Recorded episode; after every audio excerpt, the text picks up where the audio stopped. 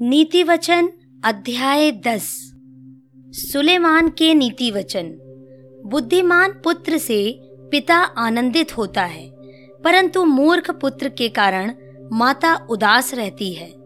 दुष्टों के रखे हुए धन से लाभ नहीं होता, परंतु धर्म के कारण मृत्यु से बचाव होता है।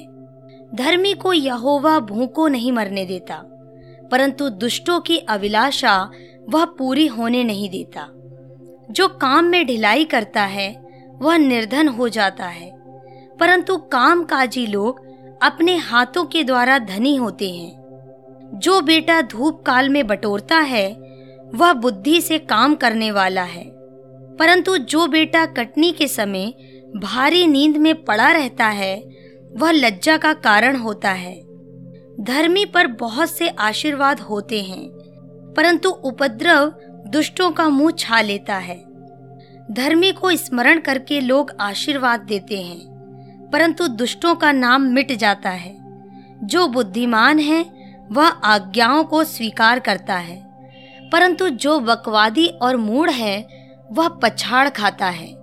जो खराई से चलता है, वह निडर चलता है। परंतु जो टेढ़ी चाल चलता है, उसकी चाल प्रकट हो जाती है। जो नैन से सैन करता है, उससे औरों को दुख मिलता है।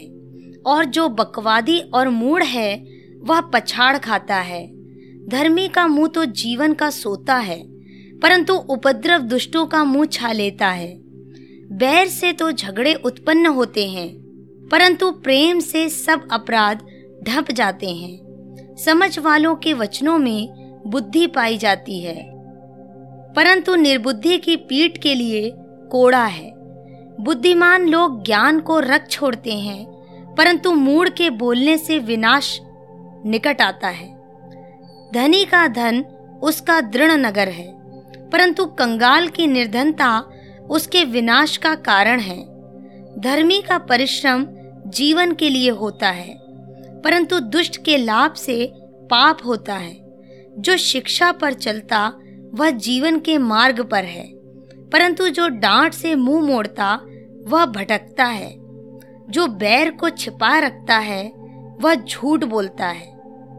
और जो झूठी निंदा फैलाता है, वह मूर्ख है। जहाँ बहुत बातें होती हैं, वहाँ अपराध भी होता है। परंतु जो अपने मुँह को बंद रखता, वह बुद्धि से काम करता है। धर्मी के वचन तो उत्तम चांदी हैं परंतु दुष्टों का मन बहुत हल्का होता है। धर्मी के वचनों से बहुतों का पालन पोषण होता है। परंतु मूढ़ लोग निर्बुद्धि होने के कारण मर जाते हैं। धन यहोवा की आशीष ही से मिलता है। वह उसके साथ दुख नहीं मिलाता। मूर्ख को तो महापाप करना हँसी की बात जान पड़ती है। परंतु समझ वाले पुरुष में बुद्धि रहती है। दुष्ट जन जिस विपत्ति से डरता है, वह उस पर आ पड़ती है। परंतु धर्मियों की लालसा पूरी होती है।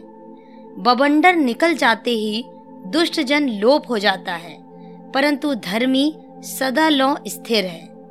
जैसे दांत को सिरका और आँख को धुआँ, वैसे आलसी उनको लगता है, जो उसको कहीं भेजते हैं। यहोवा का भय मानने से आयु बढ़ती है। परंतु दुष्टों का जीवन थोड़े ही दिनों का होता है।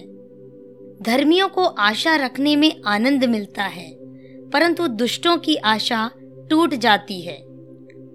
यहोवा खरे मनुष्य का गढ़ ठहरता है, परंतु अनर्थकारियों का विनाश होता है।